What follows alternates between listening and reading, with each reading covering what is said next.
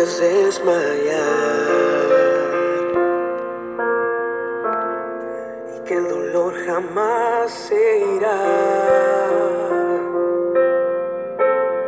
Caminas en la tempestad y ya no puedes continuar.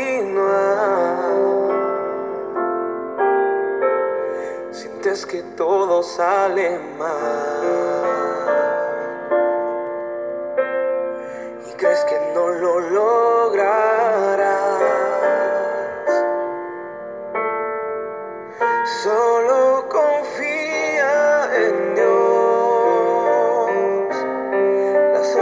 Él la dará. Espera el tiempo de Dios, sus promesas cumplirá.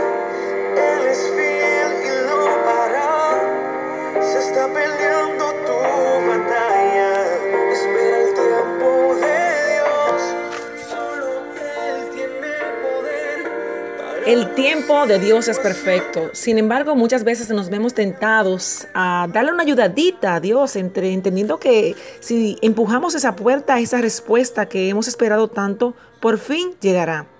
Ayer compartimos José, adelante por fe, lo encontramos en Génesis 38, pero al igual que nosotros también eh, nos vemos tentados a, a dudar en cuanto a nuestra fe.